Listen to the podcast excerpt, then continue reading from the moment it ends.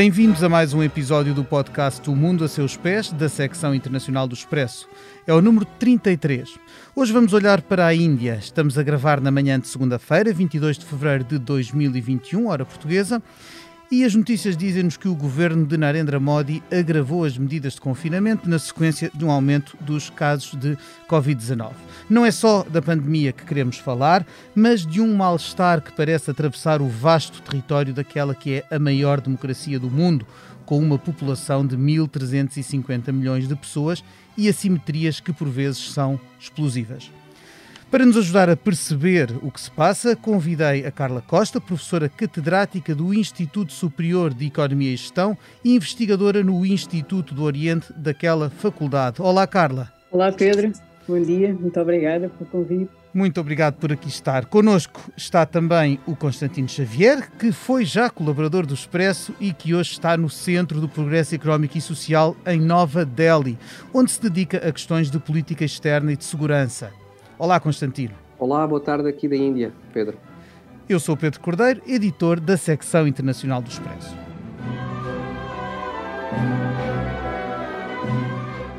A Índia tem dado que falar nos últimos seis meses devido a protestos de agricultores que rejeitam leis adotadas pelo Parlamento e pelo Governo que, dizem eles, deixam os pequenos produtores à mercê das grandes empresas. Este é uma, um de vários sinais e de sintomas do mal-estar de que há pouco falávamos. A repressão dessas manifestações tem dado aso a queixas de violações dos direitos humanos que prejudicam os esforços da Índia por se afirmar como potência geopolítica e económica a nível global.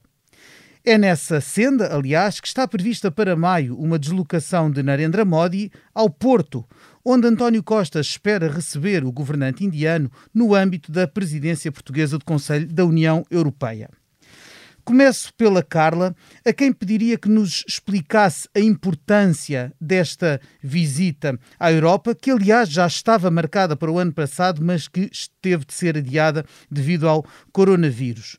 O que é que significa esta vinda? Que laços eh, pode o continente europeu, e agora, eh, agora com, a, com Portugal ao leme, eh, estabelecer ou reforçar com a Índia nesta fase da sua afirmação geopolítica?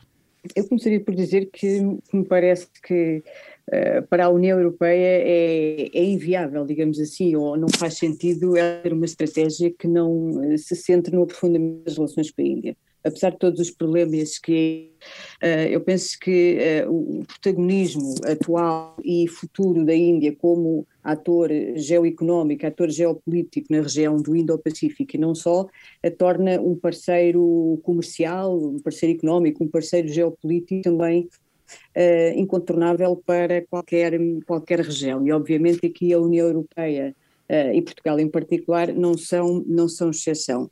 Uh, ultimamente tem-se tido algum reforço da, das relações institucionais entre, entre a Índia e partindo do, do, reforço dos acordos de, de cooperação e parceria e, e que agora se, se, prevê que venham a ser reforçados com esta do, do Modi e uh, embora passe algo despercebido, o que é certo é que a Índia tem desenvolvido uma série de, de relações vários países europeus, não só os grandes países, como a França, como, como a Alemanha, agora fora da, da União Europeia também com o Reino Unido, mas com pequenos países, nomeadamente os países bálticos, os países nórdicos, com ela tem vindo a desenvolver um conjunto de relações de cooperação na área das tecnologias na área, na área do ambiente, na área sustentável, uh, o que, que há, uh, penso eu, uma, uma, uma visão clara da, da importância uh, atual e futura que, que a Índia pode ter. E eu penso que alguns dos dados, eu não vou aqui começar com, com dados estatísticos, eles são, são bastante conhecidos, não é?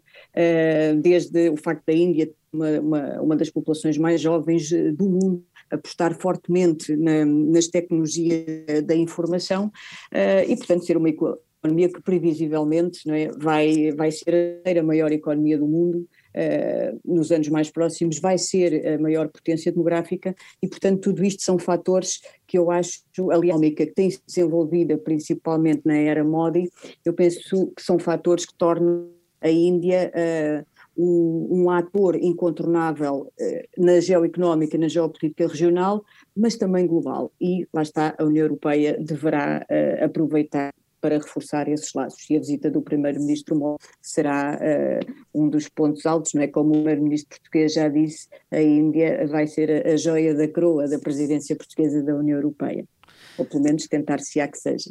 Visto aqui do Ocidente, pode a Índia também atrair uh, Europa e os Estados Unidos da América enquanto contraponto oriental, digamos assim, ou contrapeso à, à China, com quem as relações são ao mesmo tempo cruciais e uh, sempre algo tensas? Sim, sim, sim, completamente. Eu diria que, aliás, aí tem, tem funcionado funcionado como, uh, como, uma, uh, como uma espécie de contrapoder às iniciativas uh, chinesas na, na região. e, aliás, é, é, curioso perceber isso não só da parte dos atores externos, né, como referiu os Estados Unidos, que são parceiros tradicionais da, da tal como a União Europeia, e têm de reforçar, a reforçar esses, esses laços. Podemos lembrar-me aqui da, da New Silk Road Vision dos Estados Unidos ou da própria iniciativa do, do Quad. Um, mas também por parte da, da, própria Índia, que eu acho que ela tem vindo a desenvolver uma estratégia, lá está, geoeconómica na região, uh, que tenta uh, opor-se um pouco, ou pelo menos contrariar uh, a ascensão chinesa, não é? Isso, isso é notório em vários, em vários pontos, não é? Eu citava aqui, por exemplo, uh, na, na, região do Índico, a disputa ou, ou a utilização, entre aspas, uh, de países como o Myanmar, quer por parte da Índia, quer por parte da China, não é? O Myanmar é um país que tem, uma, tem um papel fundamental nas estratégias geoeconómicas dos dois, ou depois também um pouco mais para para o oeste, não é? O, ali a guerra dos portos entre, entre o Paquistão e o Irão, não é? A China tem interesses no Porto Guadar no Paquistão, a Índia uh, desenvolveu o porto de Chabahar no Irão uh, e, portanto, no, nós assistimos nesta região do Indo-Pacífico, diria aqui, a uma, uma concertação uh, de ações de, inerentes às estratégias geoeconómicas destes dois players que tentam encontrar aqui algum balanço efetivamente por uh, outras potências externas, aqui claramente dos Estados Unidos e em menor escala uh, a própria União Europeia. Mas sim, claramente para responder à sua pergunta diria que uh, a Índia tem aqui um grande desafio e tem apostado nesse desafio com várias iniciativas reforçadas durante exigência, digamos assim, do primeiro-ministro Narendra Modi, uh, no sentido de uh, tentar opor-se, ou pelo menos responder às estratégias geoeconómicas da China na, na região. Constantino, de Nova Delhi, como é que se olha e como é que se vê o gigante chinês? Daqui do lado da Índia, o ano de 20, 2020 é marcado por um conflito na fronteira, uh, nos Himalaias, uh, uma disputa fronteiriça que se arrasta há 60 anos, 70 anos entre a Índia e a China, com pelo menos 20 mortes do lado indiano, uh, um número Uh, ainda não certo de, de, mortos do lado uh, das Forças Armadas Chinesas, mas isso claramente assume um ponto de mudança nas relações sino-indianas, porque reduziu uh, de forma significativa a confiança indiana na China. E vice-versa, a confiança chinesa na Índia como parceiras. Portanto, há 20 anos, 15 anos, até há 10 anos falávamos ainda muito de uh, do crescimento mundial ancorado numa parceria China-Índia, as grandes economias e os grandes uh, países uh, motores do crescimento global em conjunto, hoje em dia a separação China-Índia assume um caráter possivelmente permanente uh, para os próximos anos. Isso é a grande mudança de 2020, uh, para além da pandemia, das lógicas de rivalidade geoestratégica entre o ex-presidente Trump e os Estados Unidos e a China, uh, que está a ser agora a ser revisitada pelos Estados Unidos, mas certamente isso é um, uma, um, um ponto de grande mudança ah, de que, tanto em Nova Delhi como em Pequim, a confiança mútua está num, num, num baixo, uh, num nível mais baixo do que nunca. Olhando por isso deste lado uh, para a Europa, um, eu diria que certamente a Índia uh, é vista e também se assume como, como contrapeso, como modelo alternativo de investimentos, de comércio, de relações estratégicas, de segurança, de investimento nas instituições multilaterais, como contrapeso à China mas eu adicionaria aqui o ponto de que não é a Índia sozinha que será esse contrapeso, mas será uma constelação de vários países uh, de várias potências regionais, incluindo o Japão, incluindo as economias do Sudeste Asiático, incluindo a Austrália, incluindo os países do Golfo, uh, e aí a União Europeia em particular, para além dos Estados Unidos e da China, este grupo diverso de potências regionais, ou médias potências, médias economias e grandes economias, estão a procurar criar uma arquitetura uh, flexível de entendimentos, de cooperação, a nível, por exemplo, do comércio, a nível dos investimentos, a nível de exploração de tecnologias, por exemplo, a nível do ambiente e das alterações climáticas, que agora voltam a estar no, na moda de cima em termos de uh, negociações multilaterais. Em todas essas questões, ao que assistimos é os Estados Unidos que voltam a ser mais ativistas com o presidente Biden, e a Índia lê isso claramente, mas também a Índia vê os Estados Unidos em declínio relativo. Vemos uma China mais agressiva, mais assertiva, mais pujante do que nunca. Até pelos indicadores económicos vemos isso hoje em dia. A China vai ser a principal economia a crescer, ao contrário de todas as outras economias. A economia indiana contraiu-se em 8% no ano passado, ao contrário da chinesa que registrou um crescimento positivo, pensou de 4%.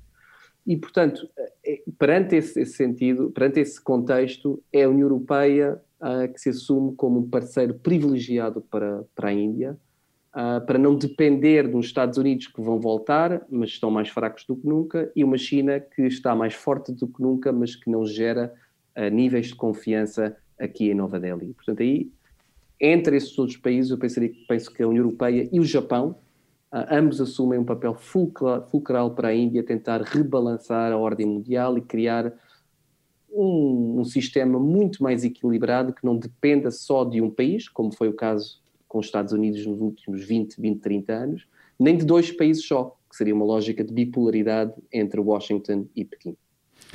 Se, se falamos de, de, tensões da Índia uh, nos Himalaias e, portanto, a Oriente, com a China, é preciso não esquecer a outra tensão perene na fronteira mais ocidental da Índia, que é com o seu vizinho uh, Paquistão. Ainda, ainda recentemente, e por causa disso mesmo, o, o Bangladesh, que é outro vizinho, uh, uh, reviu à, à, pressa o protocolo de uma visita do primeiro-ministro paquistanês, Imran Khan, por, para não ofender a, a, Índia. Até que, até que ponto é que essa, essas, esse conflito, uh, sobretudo centrado em Caxemira, e que já, e que já levou estas duas uh, potências nucleares, é preciso não esquecer, a, a, a guerras no, no, nas, últimas, nas últimas décadas, em que pé, está, em que pé é que estamos nesse, nesse conflito que recentemente conheceu uh, evoluções, infelizmente não a, não a caminho da, da resolução, Constantino? As relações Índia-Paquistão para pôr de uma forma muito simples, a, a relação estão, estão congeladas.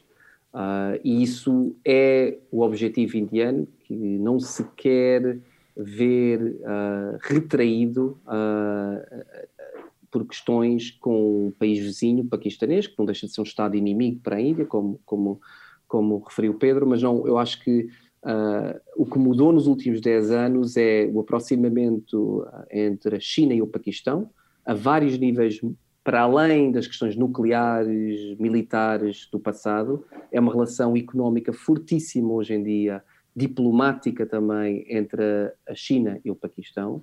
E do lado indiano, uh, ainda tentar escapar à região e tentar aproximar-se de potências para além da região. Falando novamente do Japão, uh, uma melhoria significativa das relações entre a Índia e os Estados Unidos, que não era o caso até os anos 90, a aproximação à União Europeia, Portanto, a Índia procura escapar à região e ao Paquistão uh, e manter o Paquistão no congelador. Basicamente, as relações são mínimas, uh, não, não há relações comerciais, não tem havido grandes conflitos uh, fronteiriços, nem, nem ataques terroristas, ao, ao, contrário dos anos 2000. Portanto, há, um, há uma separação, não um divórcio, mas há uma separação em curso entre a Índia e o Paquistão, que beneficia ambos os lados, que estão a gravitar para eixos significativamente diferentes, como, como eu dizia.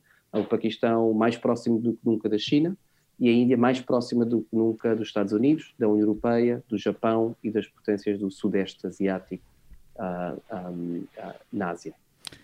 Voltando agora o olhar para Portugal, ou a perspectiva para Portugal. Eu perguntava à Carla, eh, já aqui vimos o interesse eh, da União, falámos do interesse da União Europeia e do Ocidente nesta relação com a Índia, mas Portugal tem características e, e um passado específico entre os países da, da União Europeia que o tornam, evidentemente, em relação à, à, à Índia, um, um parceiro peculiar e um parceiro especial que passa, obviamente, isso pelo passado, pelo passado histórico e pelo, pelo, pelas, uh, pelo comércio, pelo pela, pela, o passado colonial também, uh, e por um, um, um, legado cruzado, aliás, visível em, em figuras, em famílias como a do, como a do próprio Primeiro-Ministro António Costa, com origem em Goa. Eu devo dizer que eu, eu próprio tenho, tenho raízes uh, familiares na, na, em Goa também, e, portanto, gostava de lhe perguntar especificamente para Portugal, que já não para a Europa no seu todo, o que é que, porque é que passa hoje, século XXI, esta relação bilateral? Em relação a Portugal, diria, diria o seguinte: sem pôr em causa, obviamente, a importância dos laços históricos, da proximidade cultural, eh, mas eu penso que se não existir eh, crescimento económico, se não existir potencial de, de dinamismo económico nas relações entre os países, os laços culturais, eh, enfim, são importantes, mas não são suficientes. Agora, existindo esse potencial de crescimento económico, é? a nível do comércio, a nível do, do investimento, a, nível da tecnologia, então aí é, os laços culturais e, e, a, e, as, e históricos poderão funcionar como uma espécie de alavancagem, digamos assim. E eu penso que isso poderá acontecer no caso, no caso das relações entre Portugal e Índia. É, é verdade que se nós olharmos para as relações atuais, né, as relações económicas atuais entre Portugal e Índia são, são, são muito fracas, não é? vamos, vamos, ser, vamos ser claros. É? Em 2019, por exemplo, a Índia era o, o 16 fornecedor de Portugal e era o 24 uh, cliente, e as, e as, importações portuguesas não, não alcançaram uh, um milhão de dólares, não é? portanto cerca de 1% do total da, das importações e exportações uh, um, um, valor ainda mais reduzido. Uh, a mesma coisa em relação ao investimento estrangeiro. Pronto, e desse ponto de vista, de facto, uh, o ponto de partida é, é, é, muito, é muito frágil, só falando nas relações bilaterais. Agora, tá, se o ponto de partida é, é frágil, é modesto, isso significa que à partida há um maior potencial uh, de e aqui eu gostava de dizer que já tem havido, nós temos alguns sinais muito promissores dessa dessas, dessas relações. Nós temos várias empresas uh, tecnologicamente muito desenvolvidas que têm, que já colaboram intensamente em alguns programas uh, de desenvolvimento tecnológico na Índia, que é outra das vertentes em que, uh, em que o governo indiano aposta com, muita, com muita intensidade, é? iniciativas desde o, o, o Digital India, o próprio Make in India, o Self-Reliant India, seja, há uma série de iniciativas uh, que estão a ser, as próprias Smart Cities, que estão a ser desenvolvidas uh, pelo governo indiano, uh, que apostam muito nesta, nesta incorporação tecnológica aliada às questões ambientais, às, questões, às questões do desenvolvimento sustentável, onde eu penso que Portugal poderá ter um papel e passo de publicidade da Vision Box ou da EFASEC já estão fortemente implementadas e a dar um contributo importante. Portanto, eu acho que apesar do ponto de partida ser muito baixo e talvez por causa disso nós temos aqui várias, eh, várias hipóteses eh, de cooperação.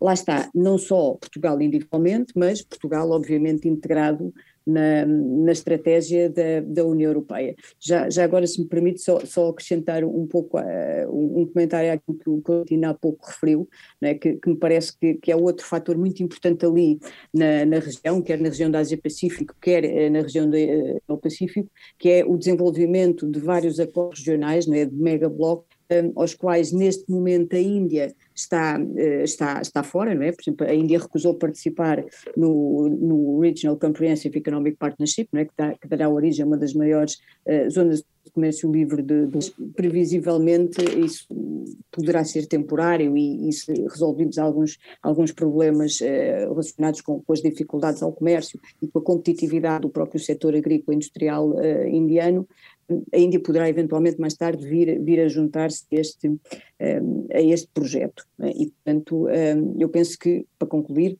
tanto Portugal uh, isoladamente e tirando proveito dos laços históricos, mas neste sentido do ito uh, da alavanca, como integrado no, no, espaço da União Europeia, poderá ter aqui um contributo muito, muito importante. Muito obrigado. Constantino, Como é que se está a viver uh, na Índia este período uh, em que parecem conjugar-se uma série de fatores algo tóxicos? Vemos a agitação social e política, acusações de asfixia democrática ao governo de, de Narendra Modi, uh, as manifestações e os protestos dos, dos agricultores, e tudo isto no contexto que, que, todo o mundo vive da, da pandemia, mas que é, é particularmente doloroso em, uh, em locais onde, obviamente, a pobreza e o acesso aos cuidados de saúde uh, frisam as desigualdades existentes a nível planetário. Como é que. Conte-nos um pouco o que se está a passar na Índia hoje. Pedro, é, é difícil. Uh explicar o que, o que acontece no país com 1.300 milhões de, de, habitantes. Gosto sempre de, de lembrar isso, uh, como lembrou no, na sua introdução uh, uh, hoje, mas é, é, é realmente uma série de três revoluções em curso neste país, para pôr as coisas em contexto, as notícias que vão chegando a Portugal sobre os protestos agrícolas, sobre protestos das minorias, sobre questões de, de, eh, alterações constitucionais que vão acontecendo aqui, um enorme debate democrático neste país, uh, que reflete três revoluções. Uma revolução é, é, uma revolução que, embora a Índia seja democrática uh, há 75 anos, vai fazer 75 anos de independência uh, em breve, vai comemorar esse, esse feito, que é raro em África e na Ásia termos uma democracia parlamentar que funcionou de forma uh, quase impecável, exceto dois ou três anos nos anos 70 durante a primeira-ministra Indira Gandhi, mas é, é, realmente uma exceção ao mundo ocidental, onde a democracia já está bem enraizada. A primeira, a primeira revolução é política, para além dessa democracia que sempre funcionou, Uh, há um sistema político de afirmação positiva de reservas para as castas mais baixas, por exemplo, desde os anos 90. Uh, portanto, tínhamos uma democracia elitista, progressiva muitas vezes até aos anos 90, mas é só desde os anos 90 que as castas mais baixas começaram a usufruir de uma, várias alavancas sociais no sistema político, educativo, uh, uh, social, com, com um sistema de cotas, basicamente, que, as, um, que lhes deu mais poder e, e mais voz.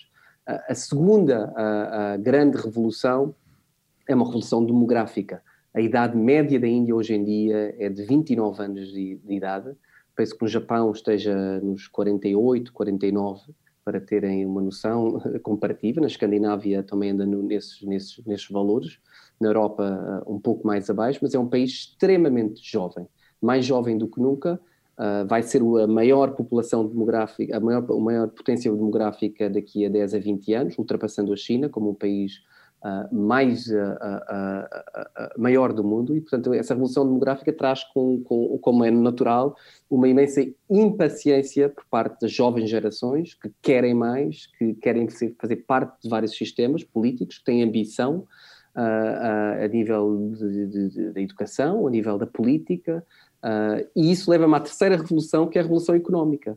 Uh, Esquecemos-nos que muitas vezes a, a, China abraçou o capitalismo em 1978, uh, ah, o resto do mundo desde os anos 50, 60, o Japão, as economias do Sudeste Asiático, mas a Índia só abraça a lógica de mercado em 1991.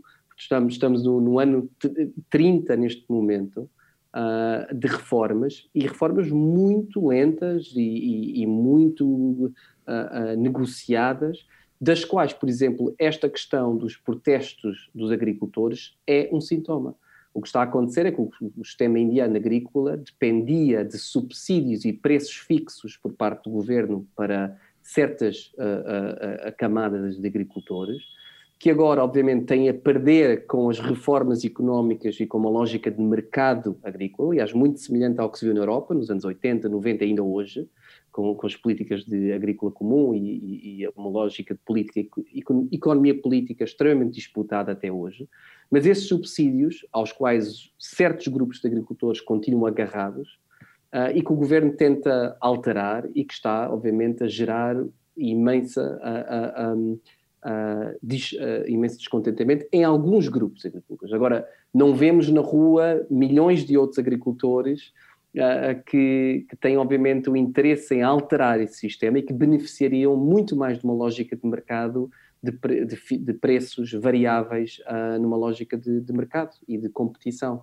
Isso mostra que na Índia as coisas são bem complicadas. Há várias camadas de agricultores e setores de agricultores muito diferentes no norte da Índia, alguns que estão agora a protestar, que beneficiaram uh, da, da, da, dos subsídios desde os anos 60 e que teriam a perder com essa flexibilização, e outros, uma maioria por, de acordo com todas as estimativas, uma grande maioria de agricultores silenciosa que beneficiaria da alteração desses subsídios para, uh, para, para outros setores um, da economia. Porque essa, a, a, a, revolução económica do país é extremamente importante também.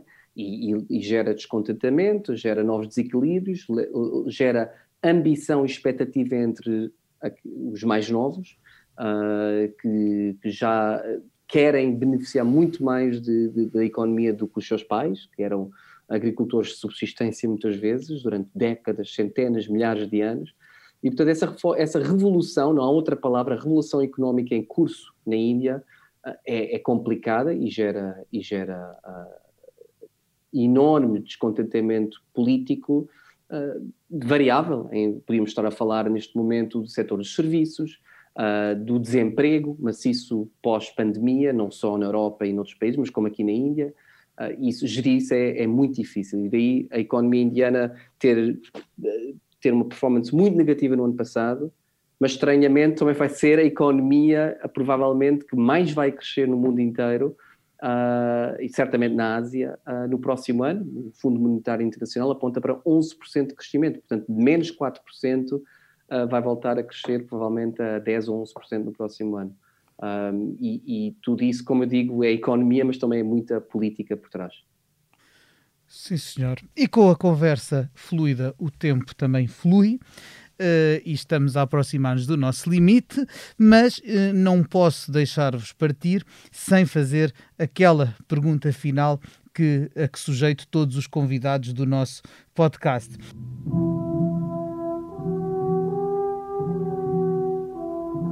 E começarei pela Carla para lhe perguntar se neste momento pudesse viajar para qualquer parte do mundo sem restrições, inclusive, portanto, vamos esquecer o coronavírus, se pudesse viajar para qualquer parte do mundo agora, para onde é que iria e porquê? É uma boa pergunta, não é? Mas muito provavelmente, e, e garanto-lhe que isto não tem, não tem nada a ver com, com o tema do programa, mas iria ali para a região do Indo-Pacífico, muito provavelmente para a Índia, por uma, por uma questão muito simples, uh, porque não, não conheço, nunca lá estive, já estive ali em, em, regiões próximas, países próximos, mas nunca, nunca estive na Índia, uh, e que acho que, por, por muito investigação académica que nós fazemos, é sempre muito importante estar no terreno, conhecer, conhecer a realidade local para, para que possamos uh, aprofundar o nosso conhecimento sobre o tema.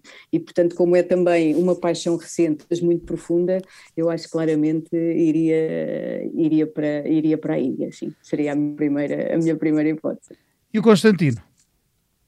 Ah, vou, vou retribuir, como estou aqui fechado em, em Nova Delhi, na Índia, há mais de um ano, uh, penso que não me apetece mais nada do que voltar a Lisboa, uh, estar em Portugal uh, e, e, e, comer uma boa carne de porco alentejana e especialmente ir ao Porto, talvez, coincidir com, com a grande a reunião União Europeia e Índia que, que vamos acolher no, no Porto a, a 8 de maio e juntar o útil ao agradável.